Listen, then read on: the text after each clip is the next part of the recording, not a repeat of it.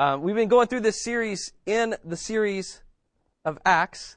Um, what we're calling is, is uh, Don't Waste Christmas. And this is the second kind of week that we're talking through that. If you weren't here, last week we talked about uh, from, from Acts chapter 5. We looked at verses 17 through 26. And, uh, and in that, the apostles are preaching. And uh, as they're preaching, they're arrested and they're put in prison. And then what we talked about last week was how the angel came and let them out. They let them go. The angel comes and, and opens up the prison door, and the apostles the, uh, go out, and, and the apostles uh, and the angel tells the apostles, uh, "Go to the temple and preach." And so they do. They go to the temple and they preach the gospel. They tell people about Jesus, and and and so the the religious leaders go to get them out of prison. They find out that they're not there.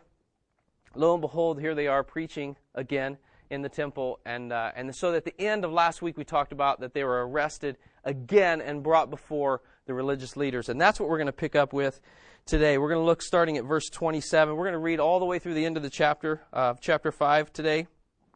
So, Acts chapter 5, starting with verse 27. And when they had brought them, they set them before the council, and the high priest questioned them, saying, We strictly charged you not to teach in this name, yet here you have filled Jerusalem with your teaching, and you intend to bring this man's blood upon us. But Peter and the apostles answered, We must obey God rather than men. The God of our fathers raised Jesus, whom you killed by hanging him on a tree. God exalted him at his right hand as leader and Savior to give repentance to Israel and forgiveness of sins. And we are witnesses to these things, and so is the Holy Spirit, whom God has given to those who obey him. When they heard this, they were enraged and wanted to kill them. But a Pharisee in the council named Gamaliel, a teacher of the law held in honor by all the people, stood up and gave orders to put the men outside for a little while. And he said to them, Men of Israel, take care of what you are about to do with these men. For before these days, Theudas rose up, claiming to be somebody, and a number of men, about 400, joined him. He was killed and all who followed him were dis, uh, dispersed and came to nothing. After him, Judas the Galilean rose up in the days of the census and drew away some of the people after him. He too perished, and all who followed him were scattered. So in the present case, I tell you, keep away from these men and let them alone. For if this plan or this undertaking is of man, it will fail. But if it is of God, you will not be able to overthrow them. You might even be found opposing God.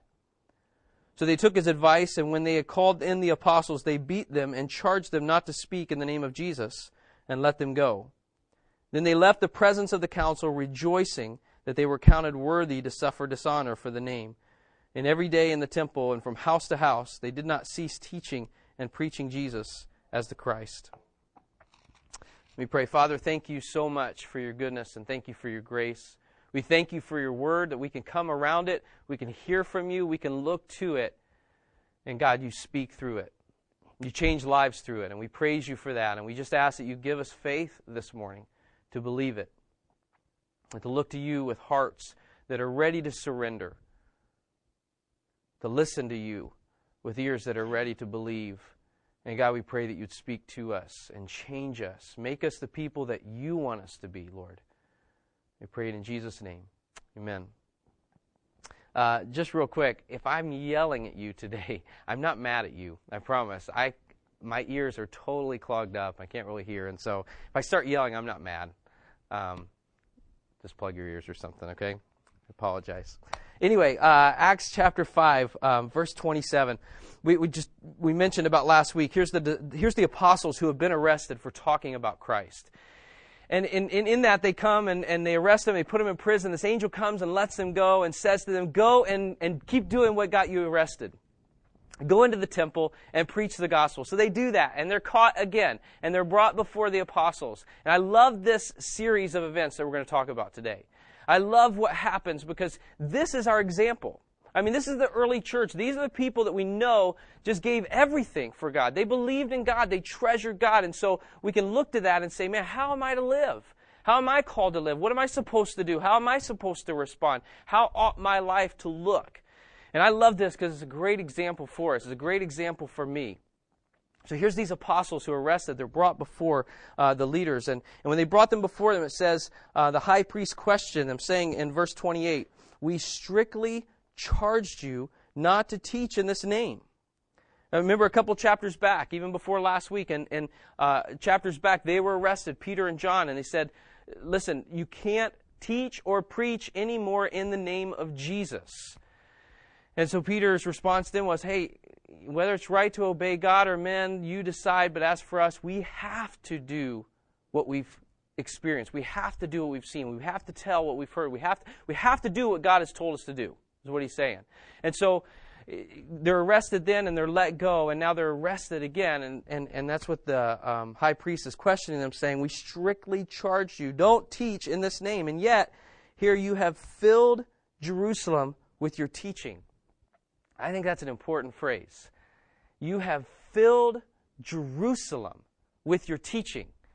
Here are people who are so devoted to God, who are so in love with God, who so treasure Him. Remember, they said we got to keep talking because he told us to, and we got to keep talking because of all that we've experienced, all that we have seen in Christ. We have to tell people. And so here they are telling people, telling people, and what the high priest says is, You have filled Jerusalem with this teaching. It's not just a little group or a little small church in the corner who's just every week they're meeting together and here they're talking about this and don't tell anybody about it, you know. But literally, the high priest says, You filled Jerusalem with this teaching? What would they say of us?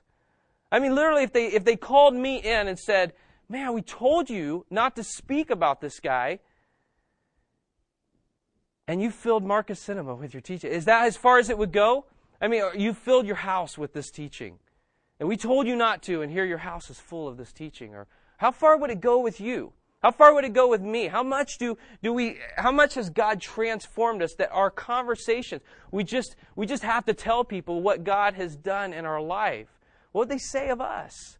Uh, uh, of the, the apostles, they said, You filled Jerusalem with this teaching.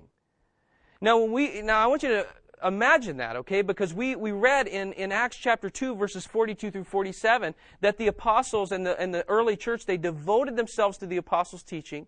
They devoted themselves to meeting together, to fellowship. It says daily they met together. They devoted themselves to, to taking communion, remembering what Christ had done to them, and they devoted themselves to praying together. That seems like a full plate to me. That seems like a pretty full plate. And yet, in the midst of it, they found time somehow to just preach and preach and teach and tell and tell and tell, to go to people and say, You need to know what Christ has done. You need to know what I've experienced. You need to know who God is. You need to know how good God is. You need to know about Jesus. You need to know that He didn't die and stay dead. I mean, just this passion for Jesus where they just had to go and tell people. They just loved Him, they treasured Him that much. And then the high priest says, You filled Jerusalem with. I love this next line. We strictly charge you not to teach in this, in this name, yet here you fill Jerusalem with your teaching, and you intend to bring this man's blood upon us. Why? Because uh, over and over again, here's the apostle saying, listen, you killed Jesus, but God raised him from the dead. You killed him, but God raised him from the dead. And so, in the, the high priest's eyes, who made the judgment of crucify him, um, it, it, it would appear that the apostles are blaming him, right? But it's not just that. It's, it's, it's all of our sins. It's, it's because of our sin. And that's what the apostles are saying too. Because of our sin that he had to die. And even though they killed him, God didn't leave him dead. He raised him to life. That's the apostles' teaching. Verse 29 it says, But Peter and the apostles answered, okay? Here's the high priest who says, We told you, we strictly told you not to talk in this name anymore, and yet here you filled Jerusalem with it. And here's Peter and the apostles' response. In verse 29, it says, We must obey God rather than men. We must obey God rather than men. You, you may not like it, and it's not, and here's here as we go into this part, okay? This is very important. It's not that the apostles are not submitting to authority. It's not that at all. In fact, the fact that they're in the presence of the authority is submission to them. And, and, and the apostles are recognizing you can do with us as you please. You can imprison us. You can beat us. You can kill us. We submit to the authority that you have to punish us, but we have to obey God. We must obey God because God is God. And He's done so much for us, and we treasure Him, and so we have to obey God. God told us to go to the nations and proclaim the gospel and make disciples, and so that's what we're doing. We have to obey Him. He's God, and He's done so much for us. And so we, their response is just that first. We must obey God rather than man. And here's the why. I love this. The God of our fathers raised Jesus, whom you killed by hanging him on a tree. God exalted him at his right hand as leader and Savior to give repentance to Israel and forgiveness of sins. And we are witnesses to these things. And so is the Holy Spirit, whom God has given to those who obey him. Here is a short version of what they just said. We have to obey God because we're satisfied with him and we treasure him and we love him. God exalted Christ. You killed him. You wanted to stop Christ. But God said that he would exalt him. And so he raised him from the dead and he exalted Jesus Christ as leader and Savior, Savior, forgiver of our sins, cleaner of us inside, remover of our debt. God exalted him above all things and, and, and, and, and put him at his right hand as leader and Savior. So that if we do repent, if we do turn from the evil of our lives, if we do come to Him, He will forgive us. He'll take away our sin. And so we have to obey Him because we treasure Him. We value Him. We're satisfied with what He has done. And, and no matter what happens to us, we're satisfied with Him. No matter what you do to us, we're satisfied with God. He goes on, and we're going to come back to that. But in verse 33, it says, When they heard this, they were enraged and wanted to kill them. That's important. You know, we talked a lot about don't waste Christmas. I mean, Jesus came to seek and save the lost, and, and, and, and therefore, Christmas, if, if we really believe that it's about Christ, is more than just setting up a nativity.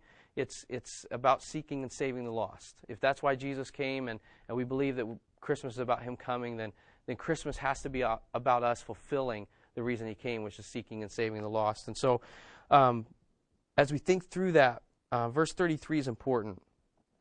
Because so often we don't want to go and seek to save the lost. We don't want to go and, and talk to people. We don't want to confront people with the gospel. We don't want to um, tell the truth about the gospel because we're afraid that people will be offended. And we're afraid that people will be mad at us. We're afraid that, that people will, will not like us anymore. We're afraid that we'll lose the opportunity to talk to them anymore. We're afraid that they'll cut us off. We're afraid that they won't have anything to do with us anymore. And I think this verse is important okay? Because the truth is, the gospel is offensive. I mean, look at what the gospel is saying in this passage. What the apostles are saying is, you killed God. You killed Jesus. And for us to truthfully tell the gospel, we have to say the same thing. We have to say it about ourselves. Sin, our sin, is why God had to die. That's offensive. To go to anyone and say, you are a sinner and God's not pleased with you, is offensive. There's no way to get around that. I mean, guys, there's just no way for us to get around that. I can't go to a single person and say, you disgust God. And, and for them to say, I know, isn't that great? It's just offensive. It's offensive. It was offensive for me to realize that I had done things to offend God. But the beauty of it is to get to the point where, where someone understands that Jesus in spite of what we've done to offend God, made it possible for all of that to be forgiven. And that's beautiful. And we, the gospel's going to be offensive, okay? And sometimes, and, and, and, and the reason I point out verse 33 is there are times when it will enrage people. There's sometimes that people will be so angry at someone for telling them the gospel, telling them about Christ. It may happen. It might happen to you. I mean, if you if you decide, you know, I'm not going to waste Christmas and I'm not going to waste the rest of my life. I'm going to live a life that tells people the truth about Christ. There may be people who are furious with you. It might happen. There may be people who want to kill you. It might happen. But what it has to come down to is when I get underneath all that, I have to ask myself, is God worth it? Is Jesus worth that? Is Jesus worth me losing some friendships over? Is Jesus worth me losing some relationships over? Is Jesus worth me being hated? Is he worth me dying for? That's the questions I have to come down to. And I think the apostles had dealt with all that. And they weren't asking the question anymore. It was just God, God, God, God, God. We're consumed with God. We're satisfied with God, so we're going to do what He said. And whatever happens, whatever comes on us, if, if, the, if the religious leaders who killed Jesus are enraged with us, that's a byproduct, I guess. And, and but we're gonna we're gonna obey God rather than man. And if they decide to kill us, that's a byproduct, I guess. That's just what comes from it because we're going to obey God rather than man. And we don't care what happens to us. We don't care what the result is as long as God is honored by how we're living and by what we're saying and by what we're doing. And so here's the apostles who, who stand before the Sanhedrin and, and stand before the high priest, and they're enraged. They want to kill them. But a Pharisee in the council named Gamaliel, a teacher of the law held in honor by all the people. He stands up. So here's this guy that people look to, they respect him. And he, and he presents this case. He says, Listen, there are people who have risen up before. Uh, there was a guy who, who, he says um, in verse 36, there's a guy whose name was Theudas, and he rose up and he, he claimed um, to be somebody, is, is, is how it's worded. He claimed to be somebody, and a number of people, 400 people, followed him. And we've seen that, right? We've seen situations where someone will just rise up and say, hey, follow me. I'm, I'm the, the, the savior of the world. And people follow, right? You guys remember Waco, Texas? You remember that? Are you guys, is that old? Am I old? Ah, got it. Well, that's the best I can remember, all right? Um, well, this guy, uh, David Koresh, right? Remember, he rises up and all these people follow him, and they, they ended up getting in this building, and, and the government had to come out and, and like do stuff. So, um, but they followed him, right? what happened when he died? So did the whole thing. I mean, there's no, I don't know of any, I've never heard of any David Koresh followers since then. And that's what, that's what when, when Gamaliel stands up and, he, and he's presenting this case, he says, listen, people rise up and they say, follow me because I'm the savior of the world, or I'm this, or I'm that, or whatever. Follow me. I'll get you to heaven, and uh, whatever it is. And people will follow them. People will follow people. But what happens when they die? It says this guy died, and, and what happened? They dispersed, and nothing happened of that group anymore. And, and it talks about another group. It says um, Judas, the Galilean, he rose up in the days of the census, drew away some of the people after him, and he too perished, and all followed him were scattered. And he says, so in the same way, in this case, don't, don't do anything yet. Uh, be careful, is what he's saying. Because if this is from God, you're not going to be able to stop it if this truly is from God, if Jesus really is the Savior of the world, you're not going to be able to stop it. If you kill the apostles, it's still going to go on. If you kill the church underneath them, it's still going to move forward. It doesn't matter what you do, God is not going to fail. It's not going to fail if it's from God. But if it isn't from God, it's going to pass away. And if it's not from God, then, then and if these people die, whatever happens to them, it's going to, you know, Jesus died. And so if he really didn't rise again, then it's just going to f- fade away. And we're not going to hear any more of it because that's just what happens. But you might find yourself, that's what he says, but you might find yourself opposing God. It's beautiful. I really believe that's God speaking through this, this man here in the Sanhedrin. And just saying, be careful, because you might find yourself opposing God. And so they, they end up deciding not to kill them. They end up deciding not to do that. And, and, and guys, I want, you to, I want you to think through that. I mean, I'm blown away as I read through that, just thinking through that. It's 2,000 years later. I mean, this happened 2,000 years ago. And here, Christ is just going and going and going and going. And this is still true. I mean, everything that he said is still true. You go to countries where people are dying for telling people about Jesus, the gospel and Christianity is not dying with them. It's not. In fact, in places where people are being persecuted and people are dying and all those things, people are being in prison, people are being tortured because they believe in Jesus, because they're telling other people about Jesus, it's like wildfire. I mean, the gospel is spreading faster in those areas than in any other place. It's truth because God is behind it and God's in it. And, and, and, and so you can't, you can kill the body, but you're not going to kill God, and so his message is going to continue to go out. And, and that's the case here. And, and I think about that as we, as we look 2,000 years later and hear the gospel is still going and going and going, and God is changing people's lives as they surrender themselves to Jesus Christ. And he's changing their lives, he's forgiven their sins, and on and on and on it goes, and until he comes again. It's going to go on and on and on. And no matter what happens, no matter what happens in America, no matter what happens in Asia, no matter what happens anywhere in the world, the gospel will still go forward because it's God. And it's the story of His Son, and it's the story of how He came to give us life, to give us freedom, to give us forgiveness. And so it goes on in, in uh, verse 40. Uh, right before verse 40, he says, So they took his advice and when they had called in the apostles, they beat them and charged them not to speak in the name of Jesus and let them go. So they didn't, they didn't just let them go. They didn't say, oh, okay, just go. It's fine. Um, they brought them in. They brought the disciples back in. And they beat them. And it's, in that culture, a serious thing.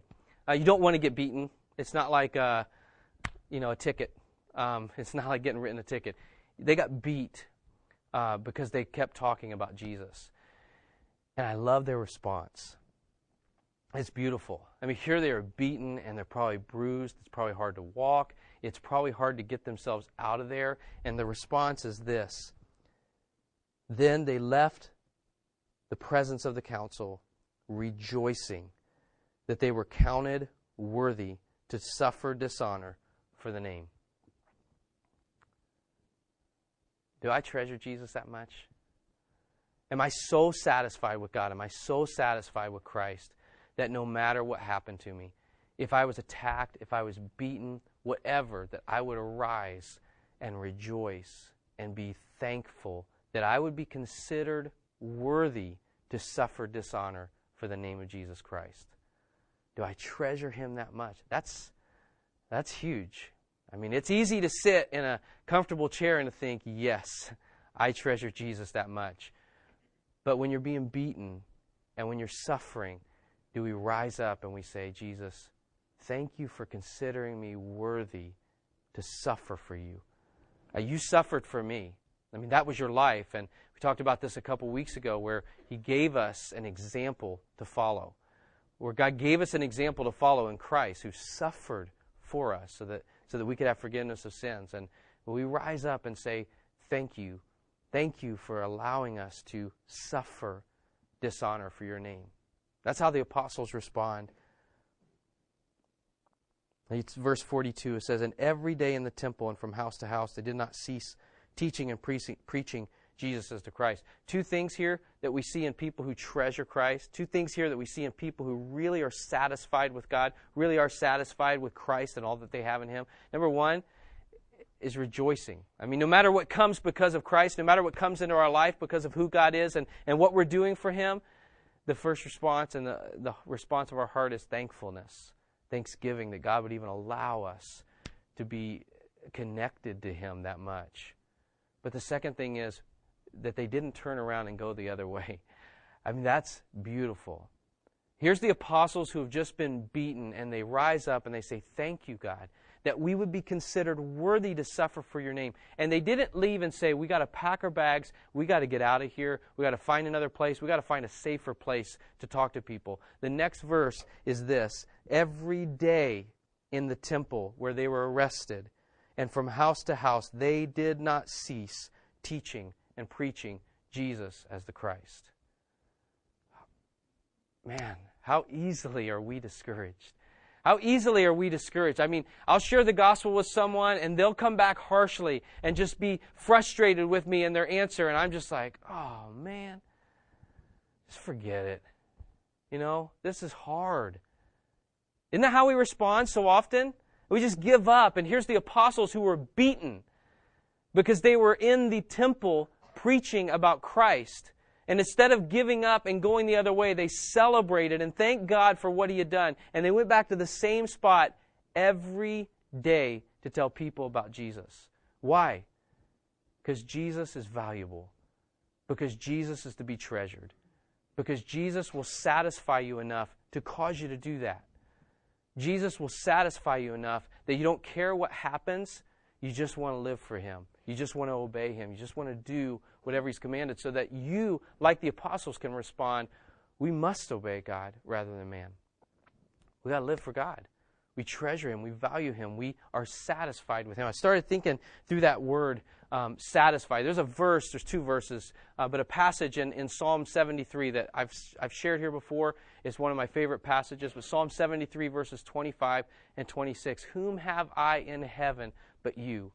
And there's nothing on earth I desire beside you. My flesh and my heart may fail, but God is the strength of my heart and my portion forever my portion forever. I thought about what does it mean? Because here's the apostles. When you look at their response, where, where we must obey God rather than man, and then they go through and they tell the why. This is what God did, and this is who Christ is.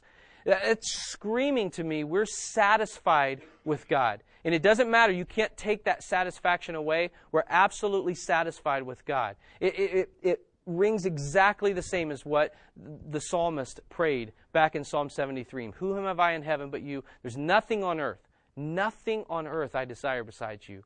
My flesh, my heart may fail. God is the strength of my heart and my portion. He's enough. He's enough forever. I'm satisfied with God. Can we honestly say that? I thought about that, and I instantly thought about Thanksgiving. Uh, you know, it's recent, and but I love food, and I talk about it a lot. Um, I don't know how you handle food, but I, if you've been around me with meals, I talk about it. I just love eating, and I like to talk about it. And it just, and so I thought about Thanksgiving and and uh, and just how what does it mean to be satisfied? You know, I think about after a Thanksgiving meal, I am absolutely, completely satisfied. When I say that, I mean I can't go back for more. It would be harmful for me to go back for more because I'm so satisfied and it's so good. I just, I love food. I love Thanksgiving meal. I love mashed potatoes and gravy and, and, and rolls and all of that stuff. And I know we're getting close to lunch here, but that's, it's just, I love it. I love it. I love talking about it. And after Thanksgiving this year, it was the same thing. I just sat there. I was so full. There's more pumpkin pie sitting there. And it's so good, but I couldn't get any more because I was satisfied. I was completely filled and I was satisfied. And sometimes it's different. Like uh, David Caressa came with us for Thanksgiving, and, and, and I sat down and I had this plate of food that was pretty full. I mean, I thought it was very full.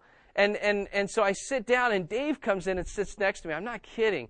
This pile of food is like this. There were things hidden. I mean, there were different entrees hidden under other entrees.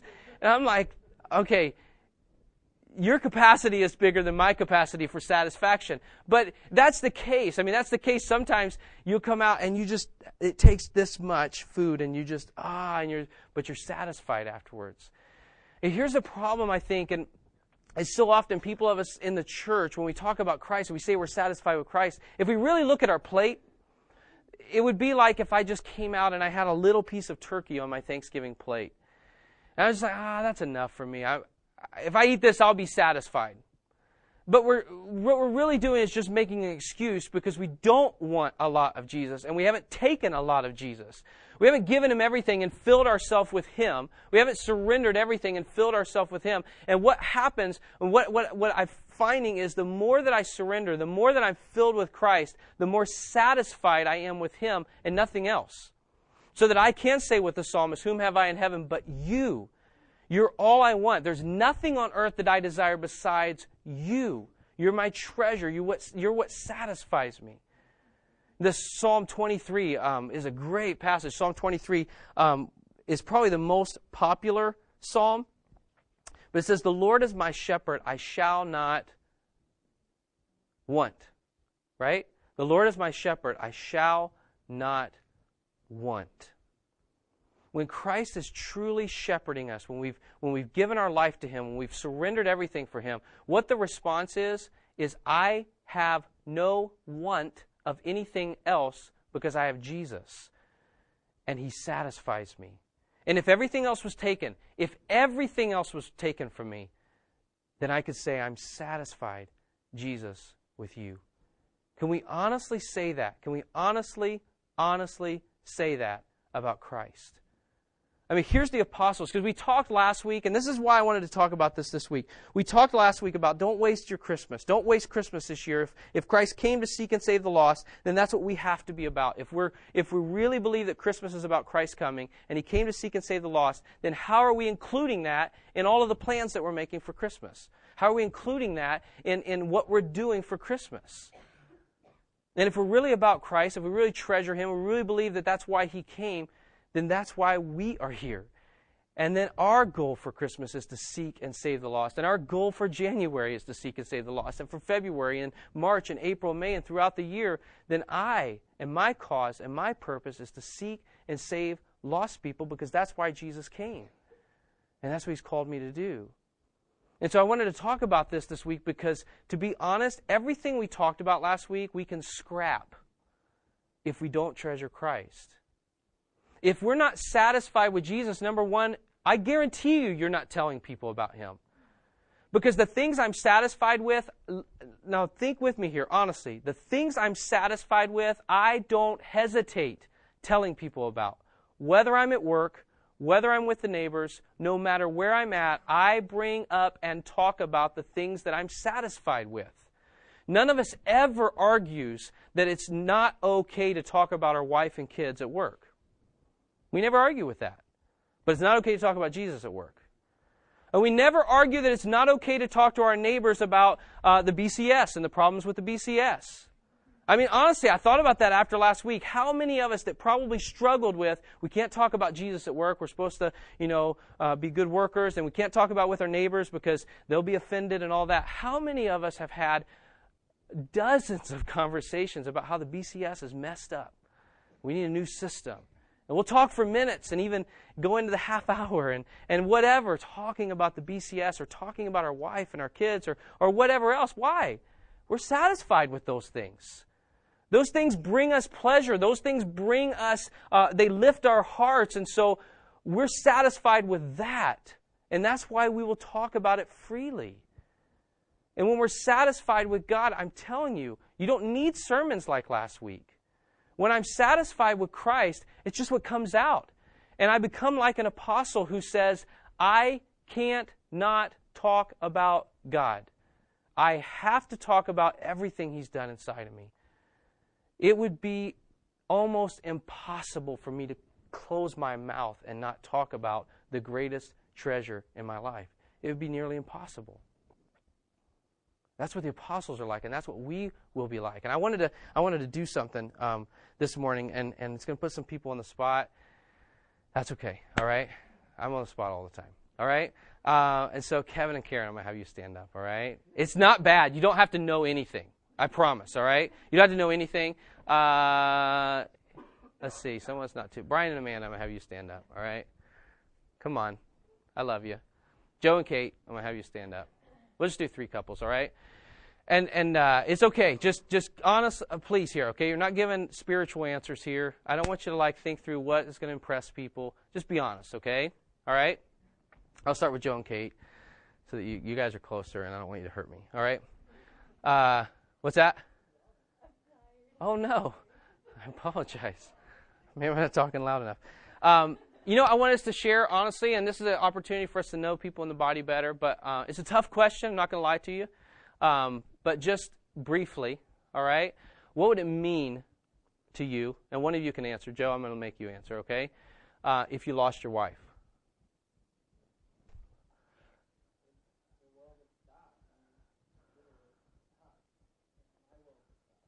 Uh huh. What would have to change? I'm going to go to the next person. Brian and Amanda. What would Brian? You you answer. Men, we're going to answer. Men, all right. What would change for you if you lost your wife?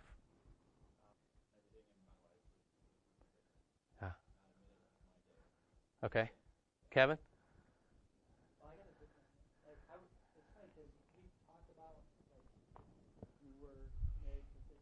Yeah. Yeah. Good. Good job. Good job. Good job. That's good answers. It's true. I mean, I thought about it for myself before I asked you guys to stand up. I honestly, I thought through this. What would it mean for me? What would change in my life if I lost Shauna? Everything. Everything would change. I mean, the things I talk about would change. The things I do every day would change. Everything would change for me.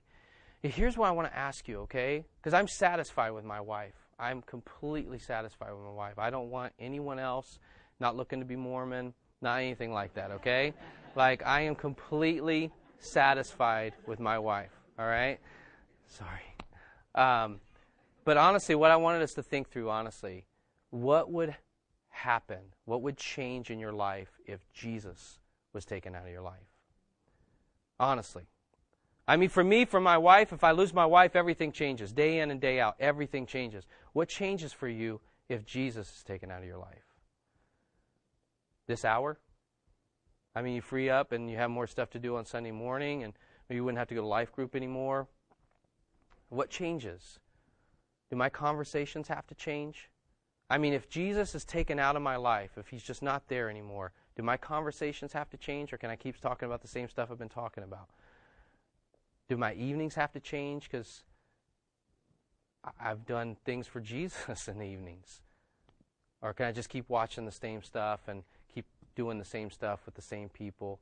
Does anything at all in my life, except for coming to church, does anything have to change in my life if Jesus is taken out?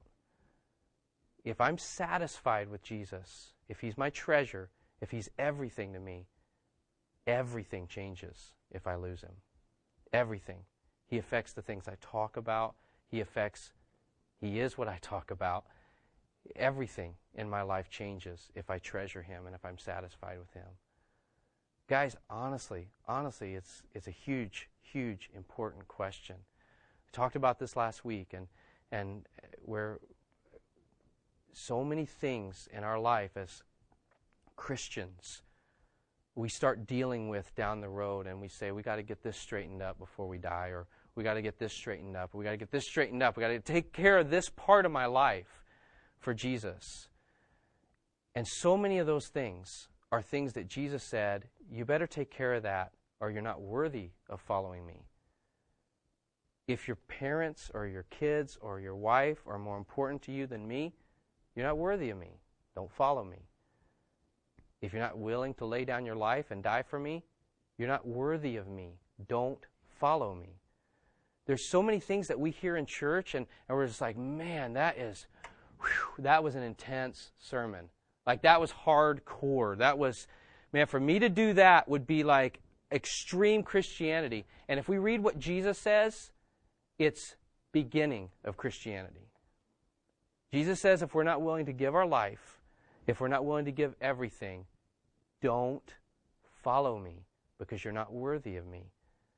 Give everything because when you do, what you will find is I will satisfy all of your longings. I will satisfy all of your wants. I'll satisfy all of your desires. I will satisfy everything in your life, and you'll find more joy in me so that you can say with the psalmist, Whom have I in heaven but you? There's nothing on earth I desire besides you. My flesh and my heart may fail. I might get sick. I might get poor. I might get this. I might get this. But God, you are the strength of my life and my portion forever. There's nothing that could come into my life. Not hatred, not injury, not anything that could separate me from your love. And I found so much joy in you. Can we say that?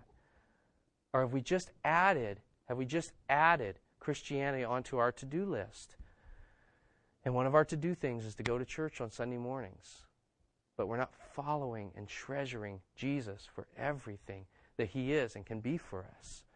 We challenge you today. If that's not you, if that's not you, please, please, today, man, let's come before Christ together. I would love to pray with you after the service love to talk to you after the service. I would love for you to know what Jesus talks about when he says, Follow me. He doesn't talk about praying a prayer, he doesn't talk about things like that. He says, Give everything, follow me. Give me your life. Trust me with your life. Follow me. And he says, You will find treasure in me beyond anything you've ever imagined. You'll find joy in me beyond anything you've ever imagined. Now, really quick, I just want to summarize um, a passage from Scripture. You can look at it later. I encourage you to do it. But Mark chapter 5, as we think through not wasting um, Christmas this year um, and Jesus coming to seek and save the lost, there's this incredible passage in Mark chapter 5 where Jesus goes to the. Um, goes across the Sea of Galilee. He comes to this place, and there's this guy up on the hill, and it says he's naked, and they chain him, and he's demon possessed.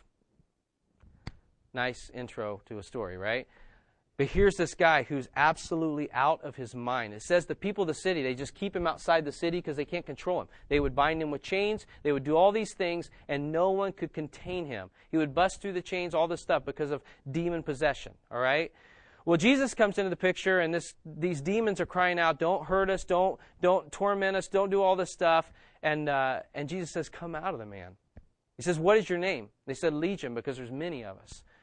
And Jesus says, Come out of the man. And, and the demons, because they don't want to be tormented, they don't want to be sent into hell to be tormented forever, they say, Well, well let us go into the pigs instead. It's an, if you haven't read this story, Mark chapter 5, you've got to read this. It's so cool. And so Jesus says, Okay. He lets them. I mean, it's wild, okay? So he lets them. He says, Okay. And so the demons come out and they go into the pigs. It says, 2,000 pigs are possessed by these demons and they run over this cliff and they die. I, I just imagine like that's pretty wild. I mean, that's something I haven't seen happen or anything like that. And so here's this picture of what happens. And all the people that saw it happen, they run to the city and they say, You got to come see this. And so they come. And imagine these people, they look over the cliff and there's this mess of 2,000 pigs. And like, but they says that then they look and here's this man who they've tried to contain for years, clothed and sitting and in his right mind. And it says the response was they were afraid. They were afraid because they couldn't believe that something like this could happen in a person's life. He was totally different. And they were so afraid that they looked at Jesus and they said, We don't want you here. Go. Just leave. We don't want anything to do with you. Leave. And so Jesus gets in the boat and he starts to leave. And this guy who he's healed runs to him and says, I want to go with you. Please take me with you. I want to be with you. Please take me with you. And Jesus says, No, go back to the city and tell everyone how much God has done for you. And what Jesus says is, Go back to the people who don't want me. Go back to the people who won't have me around. Go back to the people who are afraid. Go back to the people who are sending me out. Go back to the people who don't like me and tell them about me. Tell them everything I've done for you. And it says, He did. It says, so that he went into the city and, and he would proclaim in the city the things that God has done for him. Now, the beautiful thing about that passage is two chapters later, Jesus comes back across the Sea of Galilee to the same place. And it says they recognized him, and the whole city came out and brought their sick to Jesus.